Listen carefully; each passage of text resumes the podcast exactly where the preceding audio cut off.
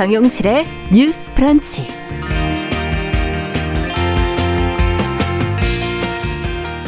안녕하십니까. 정용실입니다. 코로나19 질병관리본부의 브리핑 잠시 듣고 조금 늦게 출발합니다. 어, 요즘 시대 키워드 중에 하나가 세대를 막론하고 생존이라고 해도 지나친 말이 아닐 것 같습니다. 아, 이것이 대학도 해당이 되네요. 인구가 줄어들면서 비수도권 지역의 대학들이 정원 미달로 골머리를 앓고 있고요. 어, 교육부 평가 결과 정부 지원을 받지 못하게 된 대학도 52곳이나 됩니다. 앞으로 뭐 대학들의 구조조정 피하기는 어려울 것 같은데요. 젊은 층에서는 이 문제를 어떻게 바라보고 있는지 주간 똑똑똑에서 함께 이야기 나눠보겠습니다. 네, 우울증은 하나의 사회적 질병입니다. 개인이 우울의 늪에 빠지기까지 소속된 집단의 문화, 사회적 요인이 커다란 영향을 미치고 또 사회적인 상황에 따라서 특정 계층이 정신적 어려움을 겪는 일이 많은데요.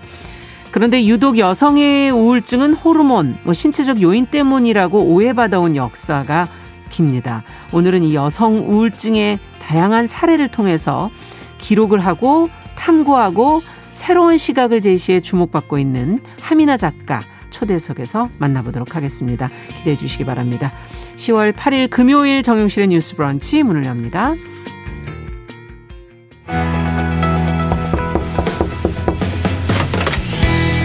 청년 여성의 눈으로 세상을 봅니다. 정용실의 뉴스 브런치 주간 똑똑똑. 네, 정영실의 뉴스 브런치 항상 여러분들과 함께 프로그램 만들어가고 있고요. 금요일에는 주간 똑똑똑으로 저희가 꾸며놓고 있습니다. 청년 여성의 시각으로 다양한 주제 다뤄보고 있습니다.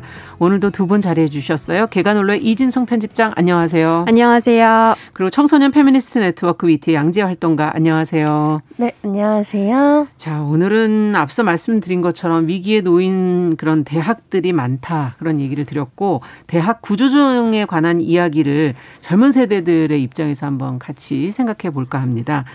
어, 지방대 소멸이다. 대학의 구조 조정이다. 이런 표현들로 뉴스가 뭐 언제부턴가부터 좀 자주 나오는 어, 모습이고요.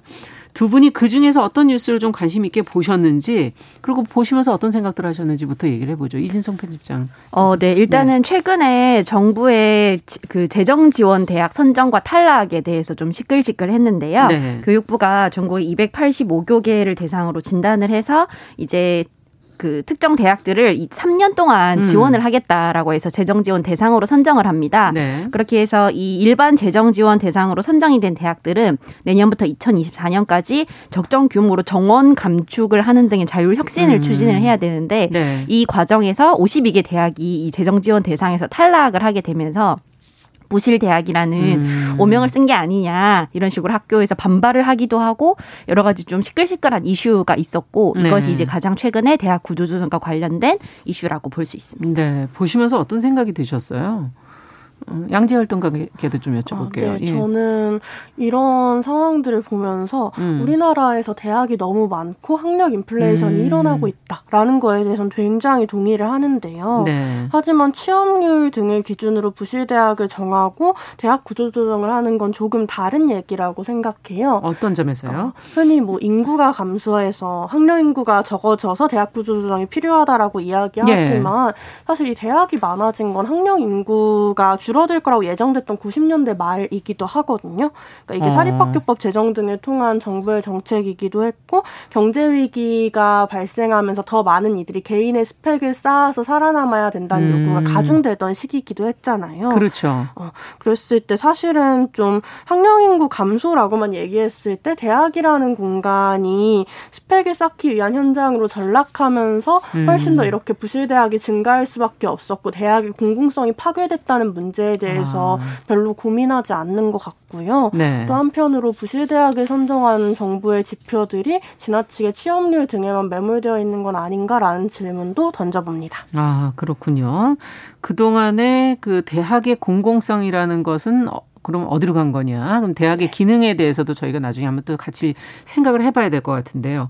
전반적으로 왜 그러면 이렇게 비수도권 대학들이 좀 많은데 소멸 위기에 놓이게 됐는지 전반적인 구조조정의 위기에 몰린 이유는 원인은 어디 있다고 보세요? 지금 인구가 직결되는 건 아니다 그렇게 지금 얘기를 음, 해주셨기 때문에 네네네. 그럼 어떻게 보시는 겁니까? 사실 인구가 직접적인 문제가 아닌 것도 맞는데 어쨌든 말씀하신 것처럼 학령 인구가 줄어들고 인구가 줄어들 것이 예측되는 상황에서도 네. 사립 대학의 정원의 제한을 풀어줌으로써 사실은 네. 사립 대학들이 교육 사업의 목적의 일환으로 자기들의 재정적인 목적을 이유로 음. 학교의 규모를 대규모로 키운다거나 음. 정원을 확대하는 상황들이 사실 발생을 했거든요. 네. 그러다 보니까 지금 학령 인구보다 모집 정원이 너무 많은 상황이 발생을 하게 음. 돼요. 그래서 이게 근본 원인이라고는 할 수 없지만 중요한 요소 중에 하나인데 음. 전국 대학의 미충원 규모가 2021년에는 7만 6천 명인데 2022년에는 8만 5천 명으로 이제 매년 증가를 해서 2025년에는 12만 1천 명 가량으로 예상이 아. 된다라는 아. 통계가 있습니다. 그래서 이런 식으로 이미 출생 인구가 줄어들고 있는데 장기적으로 대입 자원의 감소를 예측하는 상황에서도 예. 말씀하신 것처럼 여러 가지 학벌주의라던가 아니면 사립대학 여러 가지 수익 목적성 사업 음. 이런 목적 때문에 이 모집 정원은 계속 늘어나고 대학은 늘어나는 일이 벌어졌었는데요. 음. 여기에 이제 수도권 중심주의를 아무래도 얘기를 하지 않을 수가 없어요. 네. 아무래도 소멸하는 대학들이 비수도권 대학이다 보니까 네. 네. 그래서 많은 대학들이 수도권에 이제 몰려 있고 음. 여기에 가려는 경쟁은 더 심화되고 있는 상황인데 이게 아무래도 정부에서 하는 평가들이 사리 그 지방 대학에는 좀 불리한 방식으로 그 측정이 되어 있는 게 있어요. 네. 예를 들면 충원율을 기준으로 했을 때는 아무래도 인구도 적고 아, 경쟁력도 그렇죠. 예, 부족한 지방 사립 대학이 위험할 수밖에 없는 음. 그런 상황인데 그러다 보니까 이제 악순환이 계속 이어지는 음. 거죠. 예. 그래서 이런 문제들이 좀 있어서 이제는 지방 대학에서는 수도권 대학부터 인구 조정을 좀 인원, 음. 인원 감축을 적극적으로 해야 되지 않나라는 먼저 말도 해야 되지 않냐. 네, 나오고 있습니다. 네. 어떻게 보세요? 양지 활동가께서는? 어, 네, 저도 말씀해주신 부분에 전반적으로 동의하면서 네. 사실 비수도권 대학의 소멸 위기 자체가 비수도권 지역 자체의 소멸 위기와 연결되어 있다고 생각해요. 그러네요. 어, 점점 더 공공 인프라가 네. 감소되고 음. 수도권이나 대도시를 중심 중심으로 공공인프라가 집중되는 문제가 있고 음. 근데 이러한 어떤 인구의 문제로만 설명했을 때 그냥 비수도권에 있는 사람들이 애를 덜 낳아서 이런 문제들로 얘기되는 건 음. 아닐까 싶어서 저는 좀 우려되는 게 있는 것 같고요. 네. 어, 그랬을 때 좀 핵심적으로 이야기해야 되는 지점은 음. 사실은 청년을 유치하기 위해 대학이나 교육 사업들을 기업이나 지자체 차원에서 하고 있지만 네. 제 주변의 여성 청년들은 여성 청년이 지역에서 오래 살 수 있을 있을까라는 질문을 가지고 있고 그건 거기에 대학이 없어서라기보다는 네. 사실 너무도 가부장적이거나 청년들이 존중받으며 미래를 꿈꾸며 살기 어려운 음. 구조들도 있는 거라고 지역의 생각하거든요. 구조가 네. 네. 그건 또 특히나 여성 청년의 경우에는 출산을 네. 중심으로 한 대책들이 있는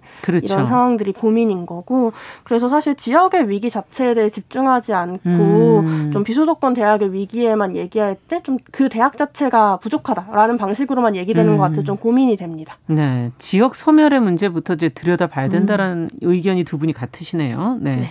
그렇다면은 얼마 전에 이제 그 지원 대상에 탈락한 대학들 발표했고 그래서 일부 대학에선 대학 간에 뭐 통합을 한다, 학과 간에 통합 통폐합을 하겠다 뭐 이런 지금 움직임들도 나오고 있는데 앞서 그 기준에 대해서도 좀 얘기를 하셨기 때문에 어 또 이런 상황에 놓인 많은 학생들은 어떻게 지금 당장 본인은 그냥 거기서 하고 있는 중인데 지금 이렇게 통폐합되고 이렇게 되면 나는 어떻게 되는 건가 하는 고민도 있을 것 같고 또 그런가 하면 무관한 대학의 학생들은 그 뭐 해야지 이렇게 그냥 남의 일 보듯이 할 수도 있는 거고 어떻게 봐야 됩니까? 이 문제 좀 더 들어가서 그 사람의 입장에서 본다면.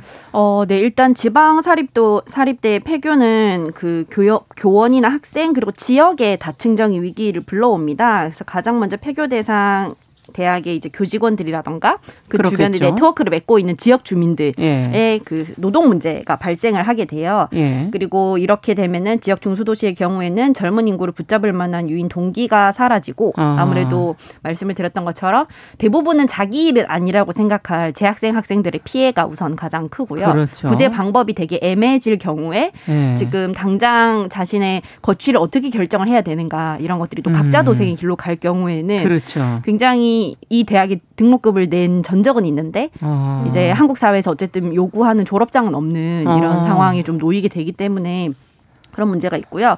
그러다 보니까 이게 아무래도 수도권 중심의 악순환에 빠지게 되는 그 계기가 되는데 청년 인구 뭐 옮긴다든지 이럴 수도 있고. 네, 그렇죠? 아무래도 지역 경제는 음. 위축 위축이 되고 음. 지방은 이제 소멸 위기에 도달을 하는데 음. 그러면은 다시 일자리를 따라서 수도권으로 몰려들게 되거든요. 그러니까요. 사실 저 같은 경우에도 지방 출신인데 친구들이 서른을 전후를 해서 굉장히 많이 서울에 오더라고요. 지역에서 아. 뿌리를 내리고 살아가려고 하던 친구들도 일자리가 특히 여성 결혼하지 않고 네. 살아가는 여성 으로서 장기적인 일자리를 확보하기 어려우니까 아. 결국에는 수도권으로 오게 되는 현상이 계속해서 발생하고 게 있거든요. 일자리군요, 그러니까. 네, 그렇죠. 그래서 네. 그러다 보니까 또 기업은 이런 인력을 따라서 수도권을 벗어나지 않고 음. 이런 상황들이 이제 악순환으로 이어지고 있어서 이게 단순히 폐교 대상이 아 그 폐교 대상이 아니라 그 지원 재정에서 탈락한 음. 대학들의 문제만이 아니라 음. 전반적으로 우리 여러 지역 사회라던가 이런 지금 교육을 받고 있는 학생들에게도 간접적으로 영향을 주는 음. 사건이라고 봅니다. 봅니다. 네. 어쨌든 어떤 사람들이 지금 힘들고 어려울 수 있고 지역에 어떤 문제가 발생할 수 있는지를 좀 짚어주셨는데 네. 더 생각을 좀 해볼까요?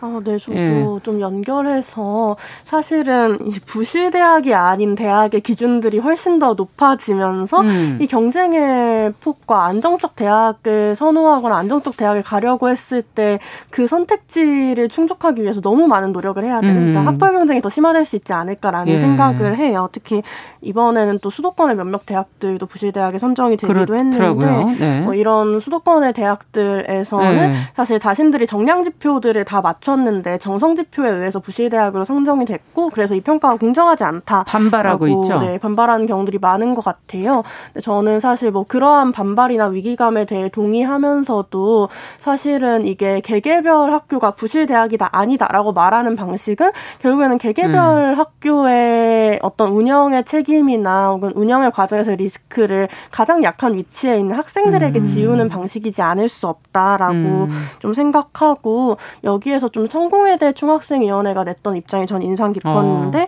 여기에서는 좀 감당할 수 없이 많아진 대학교나 이상하리 많지 높은 대학 진학률의 문제가 네. 사실 교육부의 정책 실패의 문제다. 그렇죠. 근데 이걸 왜 학생들이 책임져야 하냐라는 음. 요지의 비판들을 냈고 저는 그런 면에서 교육부가 되게 무책임한 방식을 취하고 음. 있다고 생각 합니다. 교육 정책 근본에 대해서 조금 더 고민을 해라라는 음. 그런 지금 요구라고 볼 수도 있는 거겠군요. 네. 네. 자, 그렇다면 소멸 위기에 놓인 학교, 특히 비수도권 대학교들을 정부가 지금 뭐 지자체 재정을 투입해서 이제 그동안에 계속 지원을 하는 경우가 있는데 이런 방식으로 계속 살려줘야 되는 것인지 음. 아니면 앞서 얘기한 것처럼 각자 도생의 길로 가게 그냥 둬야 되는 건지 대학들 자체도 어떻게 음. 해야 되는 겁니까? 교육부의 어. 정책이 이 부분에서는 어떻게 가야 될까요? 저는 사실 네. 대학을 왜 살려야 하냐라는 질문이 되게 중요하다고 생각해요. 음. 그러니까 모두가 대학생이 될 필요가 없는 것처럼 음. 학령 인구든 무엇이든 어떤 기준을 통해서 사실 이 대학을 필요로 하는 사람이 없을 때 음. 모든 대학이 유지될 필요는 없겠죠. 음. 근데 그럼에도 불구하고 이 충원률 등의 지표들이 말씀해주신 것처럼 비수도권 대학의 위기를 가중시키는 데에 역할하고 있기 때문에 이런 일괄적 지표가 아니라 음. 학교 학교가 정말 공공성이나 책무성을 가지고 지속 가능성을 고민하고 있는지 여기에서 정부가 이 컨설팅을 좀 적극적으로 해줄 수 있고 있고 아. 또 한편으로는 이 대학이 전환한다고 하면 전환 시의 리스크들 뭐 일단 졸업장이 없어지는 문제 이런 것들을 최소화하기 위한 아주 강력한 공적 정책들이 뒷받침되어야 예. 사실 이 대학 구조 조정에 대해 논의라도 해볼 수 있는 것인데 네. 지금은 이 리스크를 개별 대학 그리고 그 중에서도 학생들이 계속 떠안게 되는 구조 속에서 사실 학생들이 이것에 대해 반발하는 거 너무도 당연한 일이라고 저는 생각합니다. 네, 그러니까 대학이라는 것이 가지는 그 공공성에 대해서 그 기준에 부합하고 거기 잘하려는 학교가 학교냐 아니냐 이런 것들도 좀 들여다볼 필요가 있다는 지금 어, 지적을 하나 해주신 거고요. 네네. 네. 또 어떻게 보세요? 어, 네 일단은 저도 정부나 지자체의 재정을 투입해서 임시 방편으로 지원을 하는 것은 어떤 음. 의미에서는 그냥 교육을 받은 학생의 수만 늘리는 음. 효과가 있다고 보고요. 근본적인 대책은 될 수 없다고 보고 음. 사실 지금 한국은 드라마틱한 학력 인구 감소와 그리고 신종 코로나 바이러스 감염증 때문에 지금 대학 교육 환경이 급격하게 변하고 그렇죠. 있는 환경이에요. 맞아요. 특히 지금 2학년 학생들 같은 경우에는 거의 4년 중에 절반을 흔히 그렇죠. 말하는 대학 생활과는 다른 경험을 하면서 음. 시간을 지내왔기 때문에 음. 등록금이 아깝다는 대자보가 붙는 현상도 있었고, 있죠. 네 예. 그렇기 때문에 지금까지의 교육 방식에서 벗어나서 대학의 의미가 무엇이고 아. 과연 우리는 어떻게 대학 이라는 공간이 어떤 곳 어떤 교육을 하고 어떤 자원을 그렇죠. 줄수 있는 곳인가를 근본적으로 생각해 근본적으로 생각해 봐야 네. 되는 때라고 보거든요. 그래서 어떤 의미에서는 좀 급진적일 수도 있지만 평주나 프랑스나 음. 독일처럼 도, 그 국가에서 지원을 받는 대학으로 이제 수를 줄여서 그 안에서 이제 필요한 대학들만 음. 교육을 받을 수 있게 하고 하는 방법이 아무리 지금 단계에서는 너무 급진적으로 들리고 그렇겠지만 장기적으로는 결국에는 한국이 음. 가야 하는 방향이라고 봅니다. 네. 자, 이 대학의 구조조정 어쩔 수 없이 이제 거스를 수 없는 하나의 흐름으로 지금 가고 음. 있는데 어떤 식으로 해야지 어떤 걸 놓쳐서는 안 될까요? 음. 두 분이 보실 때. 음. 어, 일단은 일본 같은 경우에는 일본도 저희처럼 이제 인구 감소 문제가 그렇죠. 좀 심각하기 때문에 이런 경영 곤란 대학에 대해서 정부 차원에서 되게 적극적으로 국가적인 지원 절차를 마련을 했는데 네. 정부 차원에서 이제 한 개 대학이 대처를 하면서 이거를 뒷받침하기 위해서 사립학교법을 개정을 합니다. 네. 그러면서 여러 가지 이제 학교 법인의 경영 부실이나 부도덕, 음. 법령 음. 위반에 대해서 중앙 정부가 적극적으로 개입해서 이제 컨트롤하는 사례가 네. 있거든요. 이런 식으로 해서 좀 더 우리나라의 어떤 소위 소위 말하는 부실 대학이라고 했을 때 이 부실의 의미가 단순히 음. 뭐 학벌적으로 혹은 대학의 서열에서 낮다 이런 문제가 음, 아니라 음, 정말 예, 학교의 의무를 다지 못하고 공공성의 음. 의미가 없는 이런 사업 음. 목적의 대학들을 아. 정부 차원에서 잘 관리하는 게 필요하지 않나라는 생각을 아, 했습니다. 중요하네요. 네. 네. 또 어떤 게 있을까요?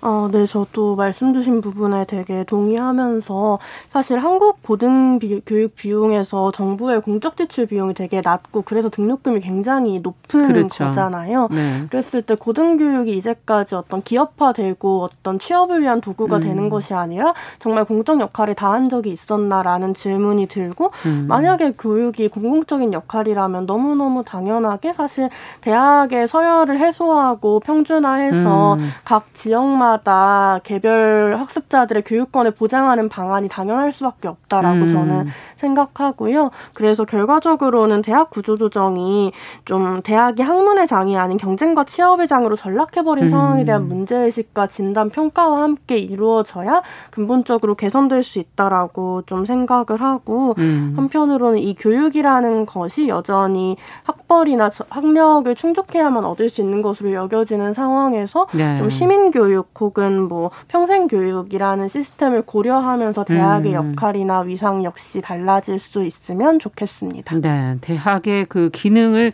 일부 나누어서 시민 교육이나 네. 평생 교육으로도 좀 전환해야 되지 않겠는가. 그렇다면 우리가 이렇게 방향을 구조조정이랑 큰 방향을 정할 땐 제일 중요한 게 본래의 의미와 기능 대학의 그것을 정의하는 게 제일 중요하지 않을까 싶고 두 분께서 한 말씀씩 거기에 대해서 어, 정의를 해주신다면? 어, 네. 대학은 이제 보편 교육이 돼, 고등교육이 보편 교육이 됐기 때문에 음. 이전에 산업사회 엘리트 중심 교육관에서 벗어나서 과연 음. 보편 교육이 어떤 것이어야 하는가에 음. 대해서 이제 중점을 두고 이 변화를 추구를 해갔으면 좋겠습니다. 네. 양지 활동가께서는? 네.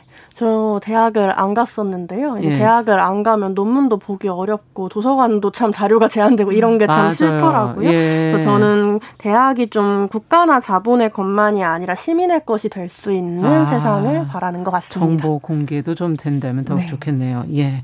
오늘 주간 똑똑똑 대학 구조조정에 대해서 두 분과 이야기 나눠봤습니다. 청소년 페미니스트 네트워크 위티의 양지혜 활동가 계간홀로의 이진송 편집장과 함께했습니다. 감사합니다. 감사합니다. 감사합니다. 정용실의 뉴스 브런치 1부 마치고 2부에 돌아오겠습니다. 일부 지역 해당 방 해당 지역 방송 보내 드립니다.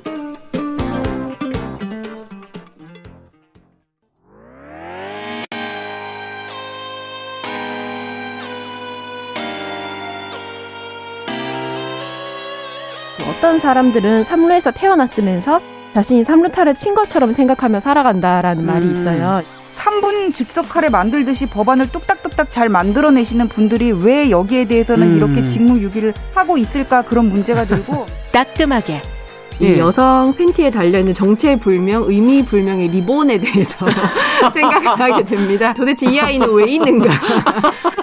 경쾌하게. 정말 그런가요? 외신도 당황한 거죠. 이 사건을 보고 예. 도대체 한국에서 무슨 일이 벌어지고 있는 거냐? 음. 이거 한국의 성보수주의 때문 아니냐? 할 말은 하면서 같이 고민해 보겠습니다. 고민해 보겠습니다. 세상을 보는 따뜻한 시선 정용실의 뉴스 브런치 네, 정실의 뉴스 브런치 듣고 계신 지금 시각 11시 31분입니다. 어, 금요일에는 다양한 분야에서 활동하는 여성들을 만나보고 있습니다. 어, 금요 초대서 어, 주변에 있는 여성이 뭐 우울해하거나 뭐 예민한 모습을 보일 때 어, 사람들이 쉽게 하는 말 중에 하나가 아, 혹시 그날이야? 뭐 이런 얘기죠. 우울증의 대부분은 사실 사회적 그런 요인에서 오지만 여성의 우울증은 이렇게 호르몬 탓으로 여기는 경향이 좀 있지 않나 하는 생각이 듭니다. 자, 이제 이런 시각을 좀 바꿔봐야 할 때인 것 같고요. 오늘은 여성의 우울증을 탐구하고 또 다양한 사례를 인터뷰해서 기록한 책, 미쳐 있고 괴상하며 오만하고 똑똑한 여자들의 저자 하미나 작가 오늘 모셔봤습니다. 어서 오십시오. 안녕하세요. 하미나입니다. 네, 반갑습니다. 어, 제목이 길어요. 네. 미괴 오똑이라고 네. 사람들은 부르시더라고요. 네, 저는 애칭으로 오똑이라고 부르고 오똑이. 아니, 어떻게 이런 제목을 정하셨는지. 어, 음. 사실 이렇게 사람들이 이 제목을 되게 강렬하게 어, 와닿아하시죠? 네, 네, 그러시더라고요. 음. 그런데 음, 일단은 우울증을 다룬 책이지만 음. 이 책은 우울증이라는 병명과 질환 자체를 음. 좀 떨어져서 거리를 두고 음. 이게 정말 병인가? 부터 시작하는 책이기 때문에 네. 우울증이라는 단어를 사용하고 싶지 않은 것이 있었고요. 예. 우울증이라는 병명에 먹히지 않고 아하. 이 여자들의 상황이나 이 이야기들을 표현하고 싶었거든요. 그래서 한, 한 단어로, 단어로 표현하기가 너무 어려웠고요. 그래서 이렇게 길게 하셨군요. 네, 제가 느끼는 이 여자들의 특징을 어, 이렇게 나열하는 방식으로 책이 만들어지게 됐어요. 아 그렇군요. 네, 제 친구가 정해준 제목입니까? 네. 아. 저랑 이제 글 얘기를 이렇게 계속 하다가 아니 근데 이 미쳐 있고 계산하면 오만하고 똑똑한 여자들이 너무 얘기를 잘하잖아. 아. 이렇게 이제 얘기를 했었어요. 피드백을 주면서. 아. 그러니까 이 사람들이 아픈 사람이기도 하지만 사실은 얼마나 자기 이야기를 하고 잘하는 하고. 사람인지 네. 그리고 하고자 하는 사람인지를 음. 지적해 주면서 이제 그 말이 나왔거든요. 굉장히 맞, 맞고 솔직한 피드백이군요. 네, 맞아요. 네, 그래서 제목으로 정하셨고 네. 지금 말씀해 주신 것처럼 그런 여성들을 많이 만나셨다라고 얘기를 네. 지금 했는데 인터뷰도 하고 어 인터뷰를 어떻게 이렇게 많이 만나실 수 있었을까? 읽으면서는 아. 음. 사실, 어떻게 발굴하셨죠? 네. 사실은 더 만나고 싶 기도 했었는데 예. 제가 이제 만나다 보면 어쩔 수 없이 이분들에게 되게 마음이 많이 가더라고요. 음. 그리고 제 얘기도 많이 하다 보니까 인터뷰와 인터뷰어의 관계보다는 사실은 친구가 점점 늘어나는 기분이었거든요. 아. 그래서 만날수록 두려워지는 마음도 되게 컸어요. 예. 누군가에게 제거 마음을 이렇게 계속 죽게 되니까. 그렇죠. 네, 더 많은 관계를 맺게 되니까. 맞아요. 네. 그래서 한동안은 좀 멈춰 있다가 제가 한겨레 21에 이제 이 기사를 쓰면서 아. 이제 약간 축약된 버전? 어, 한 1, 2부에 축약된 버전으로 음. 이제 기사가 한번 나갔었는데 그때 이렇게 문구를 달아놨었거든요. 예. 인터뷰를 찾고 있으니 연락 달라고. 아. 그때 기사가 나가고 나서 정말 많은 분들이 연락을 주셨어요. 아, 많죠. 네. 그래서 그분들 연락을 이제 다 만나지는 못했고 아. 그분들 중에서 제가 이제 조금 더 인터뷰가 다양한 배경을 가진 분들을 그렇죠. 만나기 위해서 그 중에서 이제 선정해서 만나게 됐습니다. 네. 근데 놀라웠던 건 이제 우울증이라는 그 병명 그대로를 그대로 받아들이시지 않겠다라는 네. 이제 시작에서부터 얘기를 저희가 이제 풀어가야 되는데 증상이라고 할까요? 네. 그 그거를 이제 어, 나랑 비슷한 게 있을까 하면서 아무래도 책을 읽게 되거든요. 음. 근데 턱 관절 장애 환자 중에 뭐 여성 비중이 높고 네. 아이 턱관절하고 무슨 상관이지? 네. 예, 이러면서 처음에 시작을 했어요. 네. 그랬더니 가, 그 턱관절 장애 환자 중에 뭐 정신과에서 그 받을 수 있는 그런 음. 약들을 받기도 하고 이런 게 이런 유사 증상들 몸에 나타나는 증상들이 다양하지만 또 어떻게 보면 또 우울증하고 상관없어 보이는 증상들도 꽤 많더라고요. 맞아요, 맞습니다. 이게 또 놀라웠어요. 네. 그리고 제가 만난 인터뷰 분들 중에서도 신체적인 증상이 없는 분들은 한 명도 없었던 것 같아요. 다 있죠. 네, 전부 다 되게 다양한 형태로 뭐 소화 장애가 있을 수도 있고 편두통을 진짜 오래 앓으시는 아니 근데 이런 거 있고요. 너무 흔한 거 아니에요? 음, 이 그런 증상들이 네. 흔해서 문제인 것 같아요, 제 생각에. 네. 그 여성들이 가지는 질병들이 음. 어 아주 치명적인 질병이라기보단 살면서 계속 조금씩 조금씩 알, 아야 하는 질병들이 아. 되게 많거든요. 네. 그러니까 이 질병들을 좀 더 탐구하지 못하고 중요한 문제로 취급하지 않는 문, 아, 상황이 맞아요. 좀 생긴다고 느껴요. 네, 너무 일상적이다. 이건 너무 네. 옆에 있는 일이잖아. 네. 누구나 겪는 거 아니야. 이렇게 생각해 버리고 치부해 버리는 네. 그런 태도가 문제다라는 얘기신 것 같은데 독자들에게도 증상을 물어봤을 때도 마찬가지였습니까? 다른 그러니까 어, 인터뷰이들에게. 어, 인터뷰 분들께요. 음. 되게 비슷한 증상이 많았죠. 음. 근데 그게 발현되는 양상은 굉장히 다양한 것 같아요. 음. 저는 이제 그걸 보면서 어떤 우리가 정신적인 문제와 정신적인 음. 질병과 신체적인 질병이 사실은 그 경계가 굉장히 모호하다는 거를 맞아. 반복해도 좀 확인하게 됐고요. 네. 뭐 가려움증이라든지 하여튼 워낙에 너무 많았어요. 그리고 그렇군요. 그 여성들이 많고 제대로 치료법이 나와 있지 않은 음. 어떤 질병들이 되게 우울이나 불안 같은 그렇죠. 감정과도 연결이 되는 것 같고 음. 반대로 몸이 아프기 때문에 우울증이 오는 것도 맞고요. 음. 그런 게 굉장히 섞여 있는 것 맞아요. 사실 인간의 그 몸과 정신도 분리하기가 이렇게 쉽지 않은데 병명이 탁 단순하게 탁 나오면서 그걸 단정적으로 얘기할 수 있다는 게 과연 맞는 건가 하는 그런 의문을 한번 갖게 해주시는데 어 그동안에는 사실 우울이라는 얘기를 할 때 여성의 이런 정신건강적 문제가 여성의 자궁에서 비롯된다 이런 글들이 상당히 많았고 남성은 뭔가 일과 관계에 대해서 오는 그런 우울들로 많이 표현을 하기 때문에 남녀 차가 있다. 이렇게들 많이들 얘기하잖아요. 네. 여기서는 그렇지 않다라고 네. 지금 얘기하시는 거잖아요. 네, 되게 여러 측면에서 사실 그 문제를 볼 수 있는데요. 우울증은 사실 전 세계 어디서나 연령대와 관계없이 여성이 항상 더 많아요. 많아요. 항상 1.5배, 2배. 어.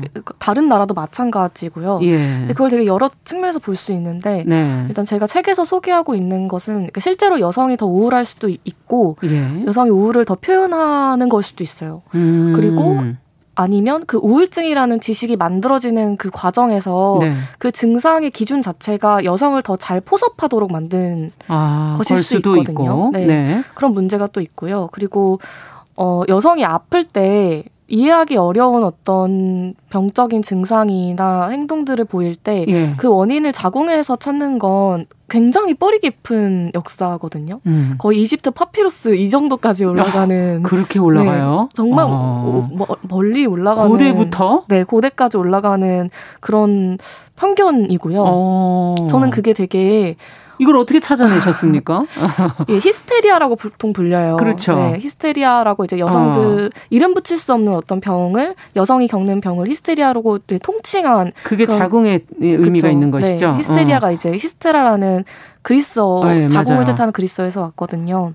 음. hysteria라는 연구는 굉장히 많죠. 과학 음. 제가 과학사를 전공했는데 음. 과학사 연구에서 이제 hysteria가 어떤 식으로 계속해서 지식인 사회에서 이해되어 왔는지 예. 된 연구는 아주 많이 잘 되어 있는 편이에요. 아, 그러니까 히스테리아라는 그 증상 그 병을 지금 현대로는 우울이라든지 이러면서 그 뿌리에서부터 여성의 그 호르몬의 어, 모든 원인이 있다라는 아니면 여성의 네. 자궁의 모든 원인이 있다 네. 이렇게 생각하게 되는 거군요. 그게 되게 음. 변주가 되는 것 같아요. 자궁이라고 아. 했다가 이제 자궁에서 어떤 난소가 되기도 했다가 난소에서 네. 또 다시 여성 호르몬으로 되는 거죠. 아. 근데 가령 뭐 여성 호르몬 문제가 물론 그거 있을 수 있어요. 근데 예. 그걸로만 않아가지고. 맞아요. 그걸로만 말한다는 게 문제인 건데 음. 예를 들어 뭐 출산이나 육아 과정에서 여성이 겪는 뭐 폐경 완경 과정에서 겪는 여성의 우울증을 호르몬으로 이야기를 하면 왠지 말이 맞는 것 같지만 그렇죠. 그렇게 이야기를 하면 여성이 출산할 때 그리고 네. 육아를 하는 과정에서 겪는 다양한 어떤 사회적인 스트레스가 있잖아요. 네. 독박 육아도 있고 그럼요. 경력이 단절되는 문제도 있고 사실은 고립되기 때문에 우울해지는 게 굉장히 큰 건데 그래요. 애를 혼자 봐야 되니까. 네. 근데 그런 지점을 이제 포착하지 못하게 되는 거죠. 아, 그러네요. 하나로 모든 걸 귀결시켜 버리는. 네. 네. 이런 과학적인 근거들 저는 이 책이 사실은 그분들의 인터뷰와 자신의 증상을 주로 설명하는 책이 아닐까라고 생각을 했는데 읽다 보니까 상당히 과학적이고 어 논리적으로 우리가 어한 번도 안 해봤던 그런 증상에 대한 질문들을 어, 개인이 던지면서 풀어가는 방식으로 되어 있어서 상당히 흥미롭다라는 생각이 들었는데 지금 우울증이라는 게 잠시 전에도 얘기하셨지만 사회적 요인이라고 얘기하셨거든요. 네. 그러면 이제 그것도 찾아봐야 되는 거 아닙니까? 자, 자궁이 편견이라면 호르몬이 음. 편견이라면 그럼 어떤 원인이 있을까요? 어 우울증 뭐 사례와 함께 소개를 해주셔도 좋고. 네, 우울증 같은 경우에는 음. 사실 저는 사회적인 요인과 생물학적인 요인을 더 이상 이제 구분해서 생각하진 않, 음. 않아요. 네. 왜냐하면 그게 질문 자체가 이미 답하기 어려운 질문이라고 생각이 들고요. 아. 사회적인 요인으로 해서 아까 우리가 몸의 문제와 마음의 문제가 뒤섞였던 그렇죠. 것처럼 그게 다시 생물학적인 문제가 되기도 하거든요. 음. 그래서 애초에 좀 뒤섞여 있다고 생각이 들고요. 근데 그럼에도 어, 제가 만났을 때 들었던 생각은 음. 우선 여성뿐만이 아니라 저는 한국에서 어, 어떤 사람이 고통을 호소했을 때 네. 그걸 믿어주지 않는 음. 것이 그 사람의 고통을 되게 심화시킨다고 생각해요. 아. 그게 가정에서부터 출발한다고 느끼거든요. 예. 그러니까 내가 힘들었어, 나 이렇게 슬펐어라고 음. 얘기할 때 그래 그랬구나가 아니라 너가 뭐가 힘든다는 건데 너처럼 지금 뭐뭐 뭐 학교도 다니고 뭐 상황도 좋은 애가 이런 식으로 그렇죠. 이 사람의 감정을 받아들이지 않는 말들을 아. 차곡차곡 어렸을 때부터 경험한다고 생각하고 네. 우리가 사회적으로 봤을 때도 굉장히 빨리 있잖아요. 우리가 뭐 세월호만 해도 빨리 아 왜 아직도 그러냐 음. 이런 식으로 빨리 잊으라는 식으로 이야기를 하는데 그런 식으로 타인의 고통을 음. 자꾸 덮어버리려는 어떤 문화 음. 같은 것이 그냥 모든 사람을 더 힘들게 만든다고 좀 생각을 하고요. 음. 그리고 두 번째는 이제 여성으로 특정해서 얘기를 하자면 음. 저도 그렇게 많이 느끼지만 젊은 여성들이 사실은 근데 여성들 자체가 음. 사회에서 자기 자리를 잘 찾지 못한다는 생각을 많이 해요. 맞아요. 그러니까 내가 나답게 살 수가 음. 없는 경험을 계속 차곡차곡 반복하면서 음. 세상에 떠도는 너무 많은 서사들도 내가 나를 대입하기 어려운 서사도 너무 많고 그러면서 나를 믿지 못하게 되는 그런 음. 악순환도 되게 많이 생기는 것 같고요. 음. 어, 제가 책에서 이제 민지와 잔잔의 이야기를 이야기를 하고 싶은데 네. 어, 특히 그렇게 가, 어, 같은 가난이라고 하더라도 음. 젊은 여성이 가난할 때 자신의 어떤 sexuality를 그 성적으로 되게 취약해지는 여성이 많다고 그렇죠. 느끼거든요. 네. 민지가 민지는 되게 어렸을 때부터 가난했고 어, 커서도 어떤 가난에 대한 공포가 되게 큰 음. 친구인데요. 그 예시를 한번 얘기를 해줬어요. 그러니까 집에서 쫓겨 집이 쫓겨날 상황이 돼서 음. 겨울에 이제 어, 갈 데가 없어서 계속 거리를 걸어 다니다가 서울에 갈 데가 아무 데도 없었대요. 음. 내가 핸드폰도 충전하고 싶고 이 겨울에 그렇죠. 따뜻하게 입고 싶고 화장실도 쓰고 싶은데 네. 내가 그걸 쓰려면 카페에 간다고 하더라도 3천 원은 내야 하는 거예요. 맞아요. 근데 나는 3천 원이 전 재산인 거예요. 음. 그래서 이 친구가 학교에 가요. 학교에 가서 이제 아르바이트를 알아보는데 가난하니 어느 정도 가난이었냐면 핸드폰을 개통할 수 없는 상태였어요. 음. 뭐 기계를 사는 것도 문제지만 그 매달 요금을 낼 자신이 없는 거예요. 그렇죠. 계속 빠듯하니까. 그래서 핸드폰 개통을 못 하니까 면접을 볼 수가 없잖아요. 연락을 못 받으니까. 아. 그래서 지금 당장 내가 할 수 있는 일을 찾았어야 됐는데 그 20대 여성으로 포털을 로그인 해 놓으니까 모든 알바가 다 성매매 알바가 뜨는 거예요. 근데 그 친구가 아. 이제 서울에 있는 대학에 다니고 있었고 여성학 동아리도 하면서 똑똑한 친구였는데 아. 그때 되게 압도적인 충격을 받았대요. 어. 내가 아무리 똑똑하고 내가 아무리 공부를 열심히 해도 아, 이 사회는 내가 나한테 성을 팔라고 자꾸 이야기를 하는구나. 그걸 너무나 쉬운 통로로 만들어 놨구나. 음. 이 이야기를 했던 게 너무 가슴 아프고 기억에 음. 남고요. 잔잔의 경우도 완전 남초 회사에서 일을 했거든요. 네. 남초 회사에서도 그 젊은 여성이 sexuality를 자꾸 뭔가 그게 자꾸 자원이 되게 만드는 분위기가 있다고 생각해요. 음. 그게 단순히 어떤 정말로 성매매의 형태가 아니라고 하더라도 네. 어떤 여성 성적인 역할을 그 회사에서도 해주길 바라는 거예요. 뭔가 음. 기념일을 안 챙겨주면 삐진다거나 아니면 계속해서 이제 외모 품평을 당한다거나 성희롱을 당한다거나 근데 그걸 문제라고 얘기를 해도 아무도 이게 왜 문제인지도 모르는 예. 그런 환경에서 계속 일을 해야 했고 내가 이상한 건가 이런 식으로 이제 미쳐가기 시작하는 거죠 이 여자들이 예.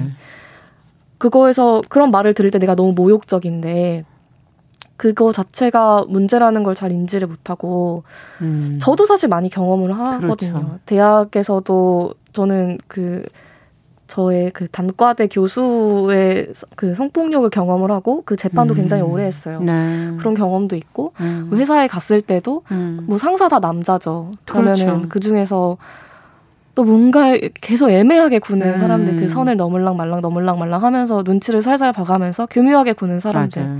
근데 그런 걸 경험할 때마다 굉장한 배신감이 들거든요. 인간에 대한. 네, 그러니까 음. 이 사람이 나는 한 사람의 청년으로서 음. 사람으로서 인정받고 싶고 음. 내 능력으로 이것을 했다고 생각하는데 음. 이 사람에게 나는 그냥 어떻게 해보려는 음. 그냥 잘 수 있는 사람. 나는 엄청 성적인 대상이구나 이 네. 사람에게. 그게 굉장히 반복적으로 경험하는 것 같고요. 전 그래서 20대가 너무 힘들었고. 그러네요. 네. 나이 들어서 더 좋은 것 같아요. 네. 저는 얼마나 편하겠습니까?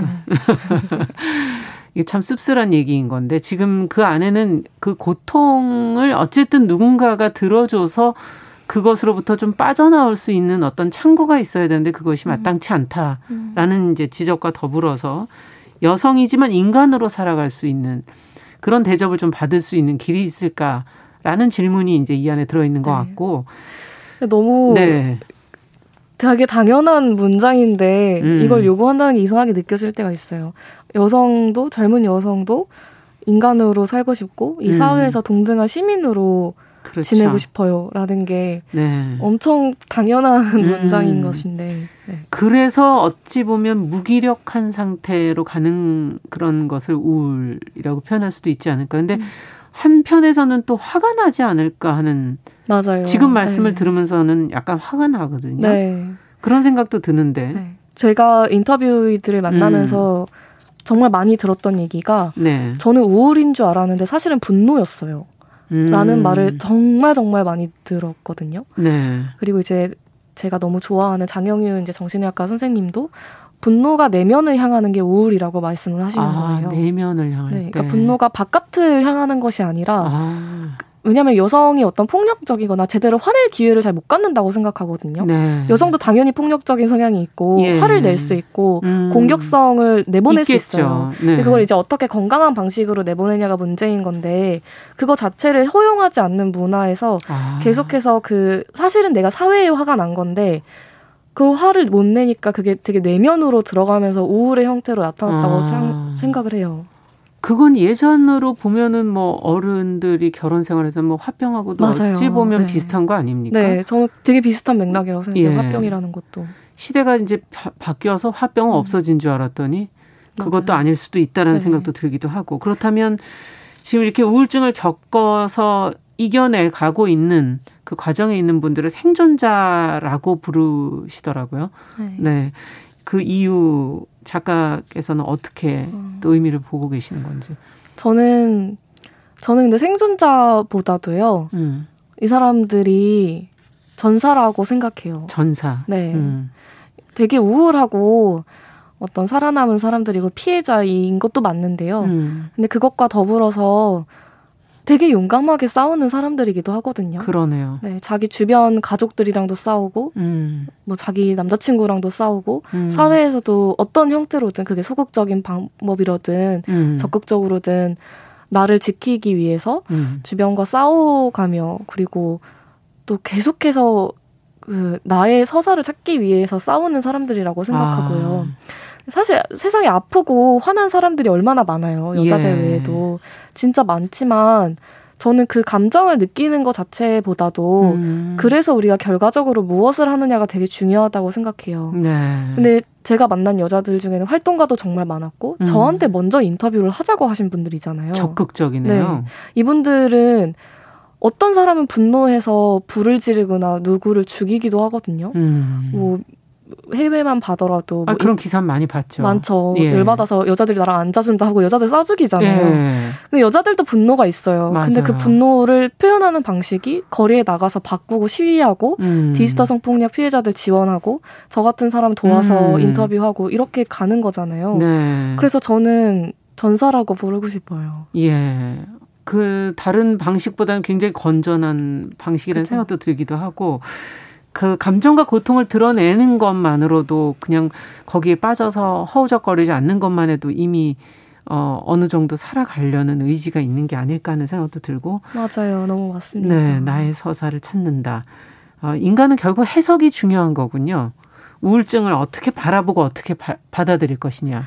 맞아요. 그렇다고 생각합니다. 제가 우울증이라는 말을 안 쓰려고 했던 음. 것도 우울증이라는 말이 저의 고통을 설명해주고 해방해주는 면도 있지만 네. 그것도 어쨌든 누군가에 의해 만들어진 특정한 지식일 뿐이지 음. 언제나 다르게 볼 여지가 있잖아요. 네. 그리고 무슨 일을 겪어도 내가 그 일에 나에게 준 예를 들면 제가 저는 이제 조울병 내가 조울병 당사자다라고 음. 책에 많이 쓰고 했지만 네. 내가 그게 낙인이 아니라고 생각하고 음. 부끄럽지 않다고 생각하면 그런 일이 되는 그렇죠. 것 같아요. 네. 그래서 어 항상 해석하기 나름인 것 같고 음. 세상에 나와 맞지 않는 해석이 있다면 그것을 거부하고 아. 나에게 맞는 옷을 잘 찾아갔으면 좋겠어요. 네. 해석을 거부하는 예전에 수전 손탁 책도 떠오르기도 하면서 자 우울증이라는 거 그럼 어떻게 받아들이고 어떻게 해야 될까요? 바라시는 부분이 있다면 저는 먼저 어, 우울증을 앓는 사람들한테는 우울증이라는 말에 먹, 너무 먹히지 마세요. 그러니까 아. 물론 우울증 약을 먹지 말라 이런 말이 전혀 아니고요. 필요한 도움을 다 받으세요. 네. 내 병을 그리고 나의 고통을 치유받기 위해서. 예. 근데 거기에 더불어서 어, 본인이 얼마나 사실은 또 강한 사람이기도 한지를 예. 환자만이 아니라는 걸 아셨으면 좋겠다. 아, 이렇게 그 중요한 얘기네요. 네. 난 영원히 환자가 되지는 않을 거야. 네. 네. 그냥 필요한 거 자원만 취하시고 음. 언제나 그 자기 이 삶의 이야기를 이끌어가는 저자는 음. 자신이라는 거를 아. 항상 생각해 주셨으면 좋겠고요. 네. 그리고 우울증을 앓는 사람을 곁에 둔 사람들께는 예. 음. 이것도 중요한 얘기네요. 네, 이것도 되게 중요한데요. 어, 가장 중요한 건 그 감, 사람의 감정을 부정하지 않는 것이요. 음. 너가 뭐가 아파? 혹은 그건 별로 화낼 일이 아니야. 라 이런 말들 있죠. 음. 그런 게 사실은 우리 가족 안에서 사는 저는 진짜 많이 된다고 생각해요. 네.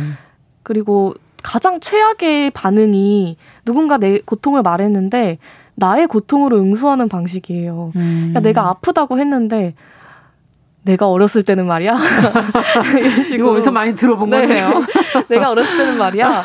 저 사람을 봐. 이런 식으로 다른 사람의 고통을 비교하면서 가는 게 가장 안 좋다고 생각하거든요. 네. 네. 그래서 왜냐면 감정이 오는 건 어떠, 어쩔 수 없거든요. 그렇죠. 그건 잘못된 것도 아니고. 맞아요. 그래서 그걸 음. 일단은 수용하는 게 가장 중요하고 이것만 음. 돼도 사실은 마음이 많이 괜찮아져요. 아, 맞아요. 다른 뭔가를 하지 않더라도. 예. 네. 거기에 덧붙여서 뭔가를 안, 주, 안 주더라도. 네. 네.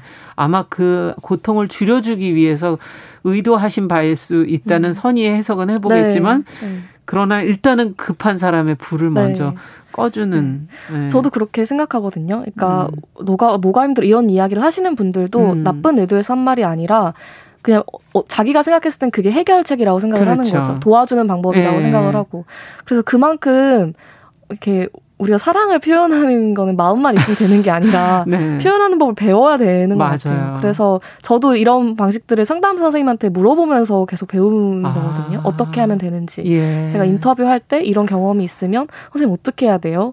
이걸 계속 아. 물어보는데 결국 그 핵심은 그거였어요. 수용해 주는 거. 네. 감정을 받아들여라. 네. 네. 그 본인도 책을 준비하시면서도 개인적으로는 변화가 많으셨다고요. 예전과 어떤 점이 달라지셨고 변화하셨습니까? 어, 저는 책을 모르겠어요. 아직도 지켜보고 있는데요. 음. 많이 달라진 것 같은데, 그 출간을 하고 이후의 반응을 보면서도 음. 사람들이 리뷰를 올려주시고, 음. 제가 너무 정말 열심히 찾아보거든요. 네. 쑥스럽지만. 근데 올렸다가 되게 황급히 지어지는 리뷰들도 사실 많이 봐요. 어, 그래요? 네. 그러니까 어. 책을 읽고 자기 이야기가 하고 싶어져서. 아, 썼다가? 네, 구구절절 올렸다가 이제 걱정이 돼서 나중에 다음날 아침에 지우는 아. 그런 리뷰들도 제가 다 봐버린답니다. 어. 그걸 보는데 어. 그런 거 보면 제가 너무 책을 통해서 하고 싶었던 건 이미 다 이뤘다는 생각이 들고요. 어. 그리고 인터뷰를 저한테 하고 싶다고 이렇게 연락 주신 분들 중에는 되게 의외의 사람들이 많았어요. 그러니까 겉으로 보기에는 엄청 행복한 삶을 살 거라고 사람들이 예. 흔히 생각하는 정말 다 가진 것 같고 음. 너무 밝아 보였고 음. 어떤 고통이나 슬픔 전혀 그렇지 않아 보이는 사람들이 연락을 주는 경우가 많았거든요. 음. 그래서 그런 걸 보면서 어, 저는 이제 어쨌든 이 우울증을 겪는 여자들의 고통을 말하기 위해 썼지만, 음. 사람들이 살아가면서, 어, 되게 불행할 거라고 생각하는 환경에서도 사실은 좀 행복하게 살 수도 있고, 그렇죠. 되게 행복한 삶을 살 거라고 생각한 사람도 꼭 그런 건 네, 아니죠. 꼭 그런 건 아니지만 다른 사람은 모르는 어떤 고통이 있구나. 음. 그래서 겉으로 보는 것과는 정말 다른 삶을 산다는 걸, 그 음. 그 사람들은 진짜 잘 속인다는 걸, 음. 자기의 고통을. 그렇죠. 그걸 많이 좀 알게 됐어요. 네. 아, 그 뭐, 인생에 대해서 굉장히 깊은 생각을 하시는 단계까지 간 것 같고, 어, 끝으로, 어, 응원의 말씀, 어, 이 책을 읽으시는 분들에게 한 음. 말씀 한 10초 안에 끝내주셔야겠네요. 네. 아, 네. 저는 어, 그 자기 안에 혼란과 분노를 믿었으면 좋겠다. 네. 그리고 내 주변에서 어, 음, 내가 원하는 걸 찾지 못한다고 하더라도 음. 그러면 그냥 내 자리에서 만들면 된다는 이야기를 하고 싶어요. 네, 하미나 작가와 함께 저희가 오늘 금요 초대석 만나봤습니다. 오늘 말씀 감사합니다. 네, 감사합니다. 정윤실의 뉴스 브런치도 같이 인사드립니다. 감사합니다.